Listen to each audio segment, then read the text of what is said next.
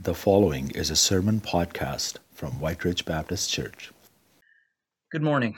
My name is Dave Barton. I'm a member of the Board of Church Governance at White Ridge Baptist Church, and it was my privilege to uh, share the first message of the summer series, Follow Me as I Follow Christ, on Sunday morning. Unfortunately, there were some uh, technical glitches with the audio recording, so I'm re recording my message for those of you who may have missed it or would like to check it out again.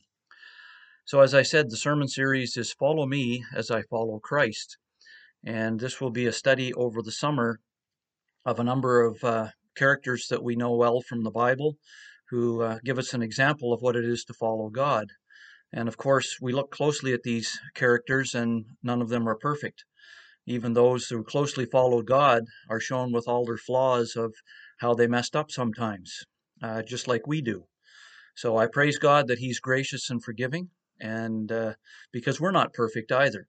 And uh, God will not only correct me when I get off track, but He can even use my failures for His greater good. And so I praise God that we serve a perfect Savior. I like to think of this summer series of uh, imperfect examples of imperfect people following a perfect Savior.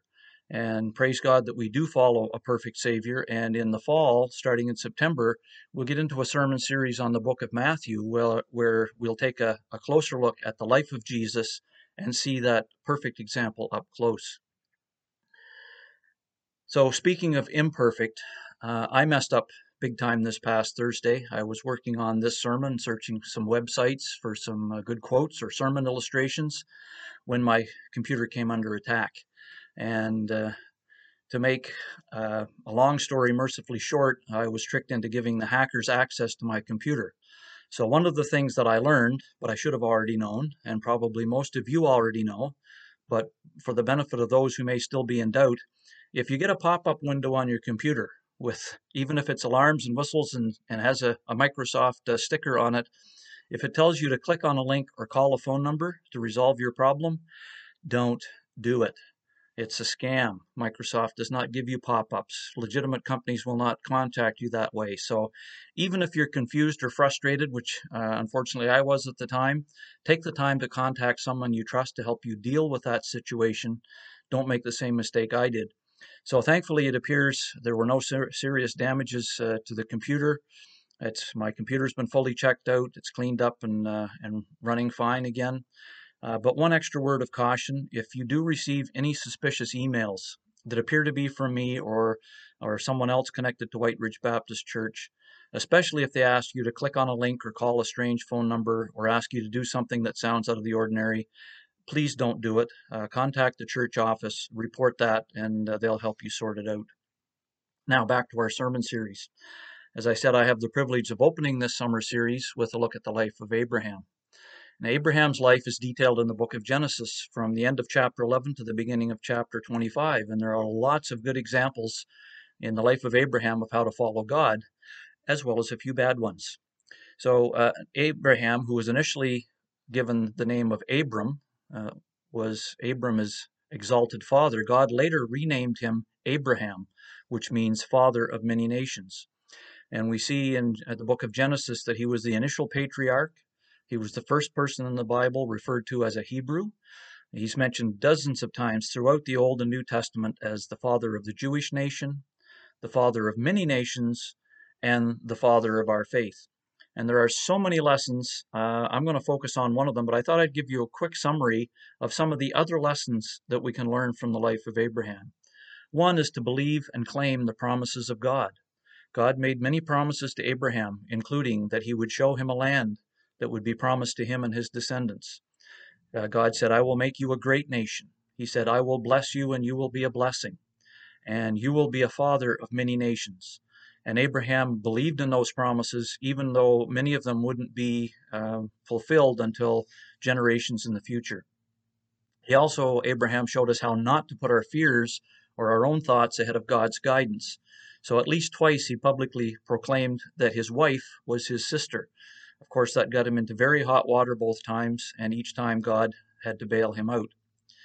Abraham modeled for us how to settle disputes. When his herdsman and his nephew Lot, um, who had a large herd, and they were in Canaan, and there were disputes between the herdsmen, Abraham decided that he would let, let Lot have first choice of the land. He said, Lot, you decide which way you'll go, and I'll go the other way, and we'll keep our herds separate, and that will uh, help settle the dispute. Uh, later, there was a, a, dispute with other people in another place over a well, and Abraham negotiated a treaty with the king, King Abimelech, and resolved that. So, some examples of how to resolve disputes. He also showed that he cared for his family. Uh, when Lot was living in Sodom and Gomorrah and got caught up in a, in a war between neighboring cities, uh, Lot ended up being carried off captive. And Abraham actually gathered a small army and went off and rescued Lot. Abraham was the first example of, of how to tithe in our giving. Uh, when he was returning with Lot and he had taken spoils of war and was returning to where he was living at the time, and he passed by the city of Salem, which is modern day Jerusalem, and the king looked after him and his little army, and that was King Melchizedek. And Abraham gave him a tenth of all of the war spoils, and that's the first example we have in uh, Scripture of tithing of giving one tenth of what God has given us. Abraham also showed us how not to take another person's opinion over God's promises. So when Sarah suggested that, oh, it's been more than 10 years since God promised us a son, and we're getting old and I don't see a son coming, uh, why don't you take my handmaid Hagar and have a son by her, and that will be our son? And of course, that uh, had other consequences, and we'll talk about that a little bit later. But uh, how not to ignore God's promises, even for a brief period of time, take someone else's advice, will get you in trouble. He gave us a great example of how to intercede for others, how to speak to God on behalf of someone else's need. If you remember the story of Sodom and Gomorrah, when uh, the Lord and two angels appeared as three men, and Abraham pleaded with them to spare the city of Sodom and Gomorrah, and, and uh, said, you know, they got down to even if there were 10 righteous people in those cities, would God spare them? And God said he would. And of course, there were less than 10, and yet God, yet God still spared Lot and his daughters who listened when God told them to get out of the city because it would be destroyed. So, a great example of how we should intercede for the needs of others. Abraham was a great example of patience and long term faith. Um, he waited 25 years for Isaac, and we've already talked. He didn't always wait patiently, he did make some mistakes, but uh, he did wait and have that promise fulfilled. And also accepting and believing in those generational promises to have that long term faith that God would provide to his descendants. Um, one of the things that we see in that is uh, when Isaac was ready to be married, rather than allow Isaac to marry one of the Canaanite women, Abraham sent one of his servants to find uh, a wife for Isaac from his uh, relatives back in the old country.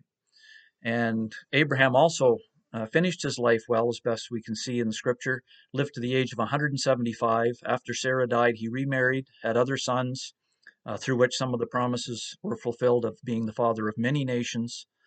And uh, so, yeah, Abraham had that long term faith that God would fulfill all of his promises. What I've chosen to focus on is Abraham's faith and obedience. And we really see this exemplified in his first in his willingness to leave his homeland when God first called him, and later, uh, when God tested him by directing him to sacrifice his son Isaac. Now, these were both highlighted in the scripture uh, that Lorraine shared from Hebrews 11. And, and for those watching, you probably haven't, you wouldn't have heard that. So that's Hebrews 11, verses 8 to 12, and verses 17 to 19. And uh, that's mentioned in both of those where it's talking about Abraham's faith. So, uh, Pastor Terry shared last week that faith and obedience naturally go together, and he quoted Romans 16 26, and that we really can't have one without the other. Uh, we can't really say we have faith in someone who we don't obey, and we probably don't obey someone who we don't have faith in. Uh, it, James in his letter expands on that. James 2:17 tells us that faith without works is dead. So if we aren't acting in obedience to God's commands, can we really say we have faith in him? Uh, back in Genesis 15:6, we're told that Abraham's faith was counted as righteousness. But we also see from the rest of uh, the account in Genesis that he lived out his faith and he was obedient to God, uh, who he put his faith in. James actually talks about that in later in chapter 2 in verses 21 to 23 where he reflects back and says yes Abraham's faith was counted as righteousness but it didn't end there. It continued on and was lived out in his life of obedience. So I think about this in uh, in in two terms of obedient in our faith, that when we have faith, it should result in obedience, and that we don't really have faith if we're not obedient. Uh, works the other way, I think, as well. That um, we should be faithful in our obedience. That being obedient isn't something that we selectively choose to do when we obey this command and ignore that one. If we're going to be obedient in, in true faith to God, we need to be faithful in that obedience, that our actions will um, consistently reflect our faith. So let's consider these two main events that are outlined in the scripture in Hebrews 11. And I'm going to focus your attention uh, primarily on chapter 22, which is about the, the uh, sacrifice of Isaac. And that's where most of the main points will come from. And uh, we, I will reflect back somewhat to uh, chapter 12. But if you're listening and you'd like to open your Bible to chapter 22, that's where we're primarily going to walk through these lessons um, in accordance with what we see in chapter 22. So in verse 1 of chapter 22, we see that Abraham is listening to God. So after verse 1 says, After these things, God tested Abraham and said to him, Abraham. And he said, Here I am. Uh, it's pretty obvious he's listening to God. Abraham, Abraham first heard the voice of God in chapter 12 when God told him to leave the city of Haran. He didn't have God's written word, as best uh, he might have had Bible stories, uh, as we would call them, stories passed about about God passed down um, in the ten generations since the flood. So ten generations from Noah to Abraham, and so perhaps he had stories of the flood, stories of creation, we don't know what stories might have been passed down to Abraham, but we do know from the book of Joshua that uh, when Abraham grew up initially in the city of Ur, uh, what's in modern day Iraq, that they worshiped other gods. So we don't know how much he knew about God, and yet when God spoke to Abraham, and this was when Abraham was 75 years old and living in the city of Haran, that he heard and recognized the voice of the one true God.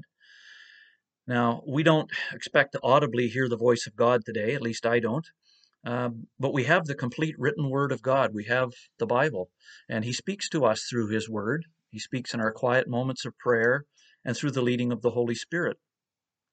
So, I also want to share that uh, when I think about learning lessons from God, I think God's taught me more about being a disciple uh, since becoming a parent. As I as I was parenting my son, who's now turning 22, that he taught me more about being a disciple as I learned to be a parent.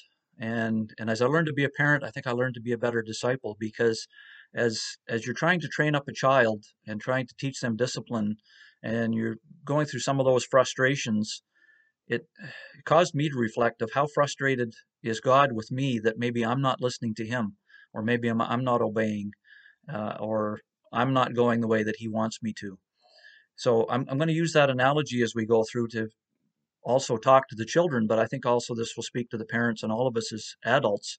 Is uh, you know, children, do you listen to your parents? You know, God, Abraham listened to God.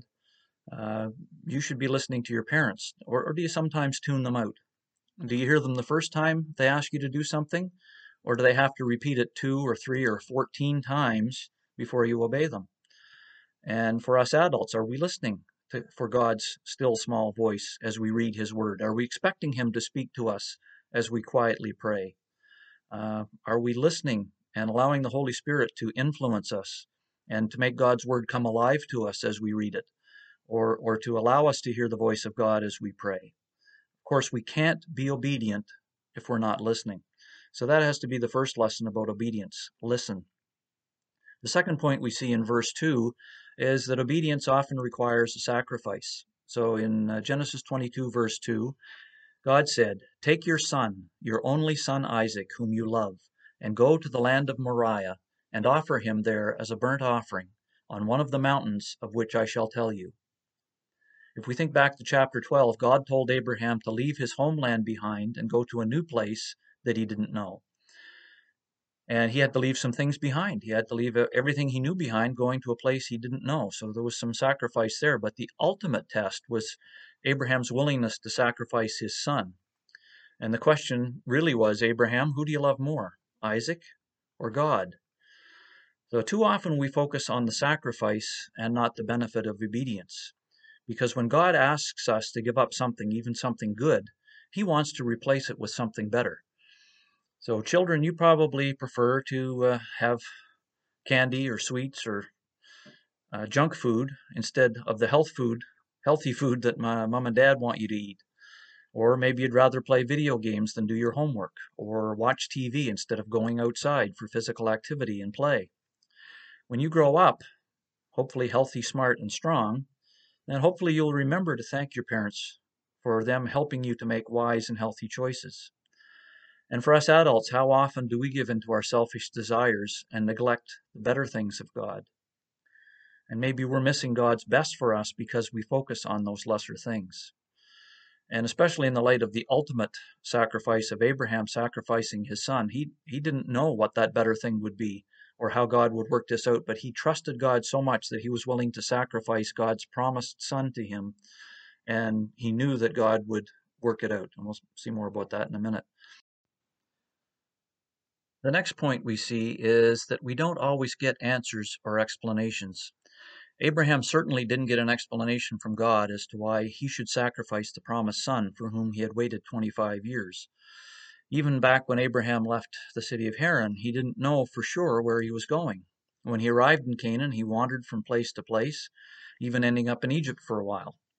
And there's often a real element of faith in our obedience faith that God will provide something better, his desired outcome for us. So there was a, a kids' minute that uh, Sheila put up where she pushed the pencils through the bags and to illustrate Proverbs 3, 5, and 6 that we should trust in the Lord with all our heart and not in our own understanding. And if you saw that video, you might have been thinking, oh, she's going to poke that uh, pencil into the bag and it's going to burst. But some of us maybe trusted Sheila because we know that uh, she would have prepared and knew what she was doing. And well, I don't know how, but that pencil's going to go through and the bag isn't going to burst. And of course, if you saw the video, you know that it didn't. And sometimes we need to put our trust in something we don't understand. So, kids, children, do you trust your parents? They may not be perfect, of course, they're not. Uh, but can you see that they're doing their best to look after you, to do their best for you? Even if their best explanation is because I said so, do you still obey them? Do you trust them? And adults, we expect our children to trust us and obey us, and we're certainly not perfect. So, shouldn't we trust the creator and sustainer of the universe who is perfect? So, even when we don't see the picture like he does, shouldn't we trust him and obey him? The next point in verse 3 is swift obedience. So, Abraham rose up early in the morning, saddled his donkey, and took two of his young men with him and his son Isaac. And he cut the wood for the burnt offering, and arose and went to the place of God, which had the place which of which God had told him. Abraham prepared first thing the next morning to go where God had told him to sacrifice Isaac. He also responded very quickly to God's direction to leave Haran. So, children, do you obey right away or do you delay? Maybe even avoid doing what you're told. As I said before, maybe they have to tell you multiple times.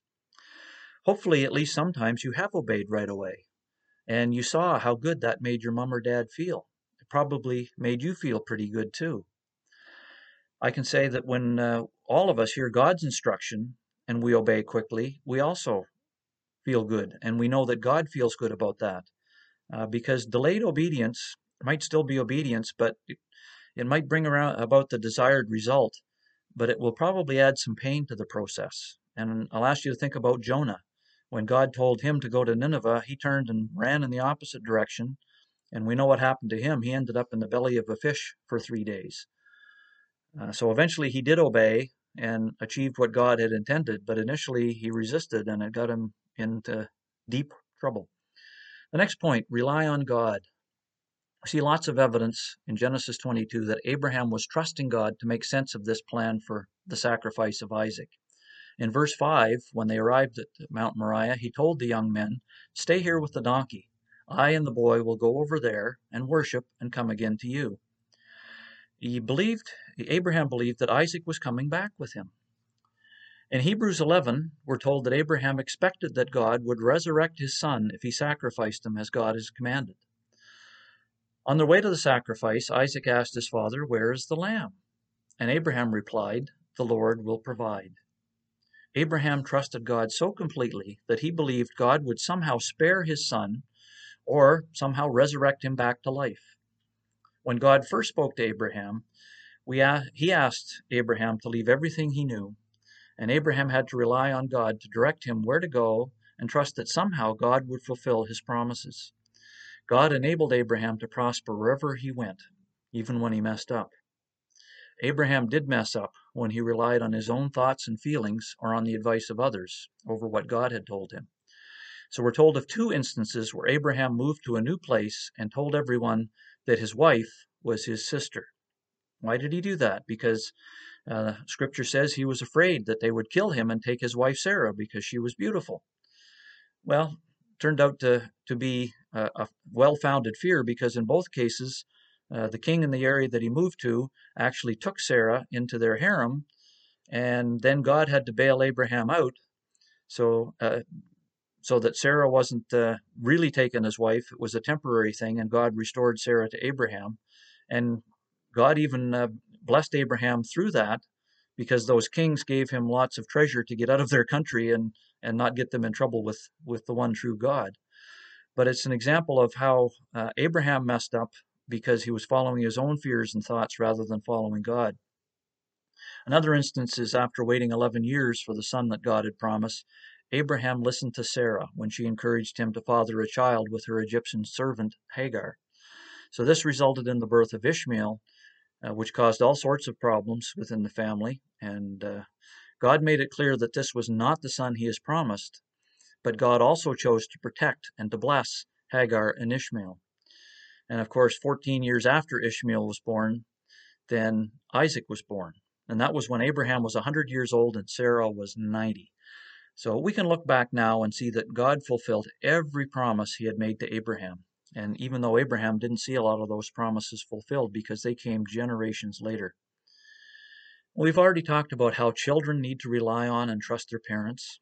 And sometimes we need to be reminded that we need to rely on God that He is the great provider and will give us what we need to follow His commands.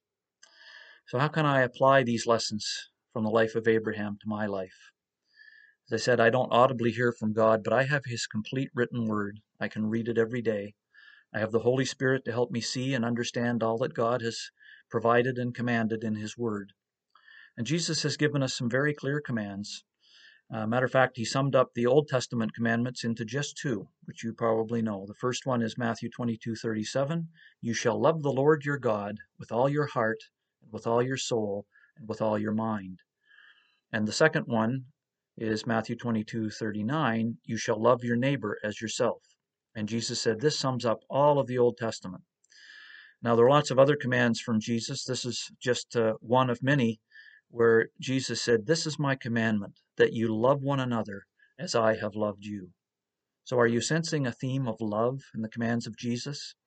You know, uh, John tells us God is love, and Jesus is the embodiment of that love. And so, obeying commandments is, is obeying and sharing the love of God. We even have commandments uh, in the Old Testament that remind us to be obedient. So, a command to obey other commands uh, actually, one of the Ten Commandments is for children, and you children probably know that there's a specific commandment for you in Exodus 20 12. It says, Honor your father and your mother, that your days may be long in the land that the Lord your God is giving you.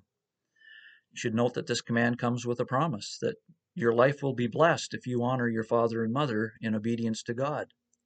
There's actually a similar command with promise for all of us in Deuteronomy 12 8. It says, be careful to obey all these words that I command you, that it may go well with you and with your children after you forever, when you do what is good and right in the sight of the Lord your God.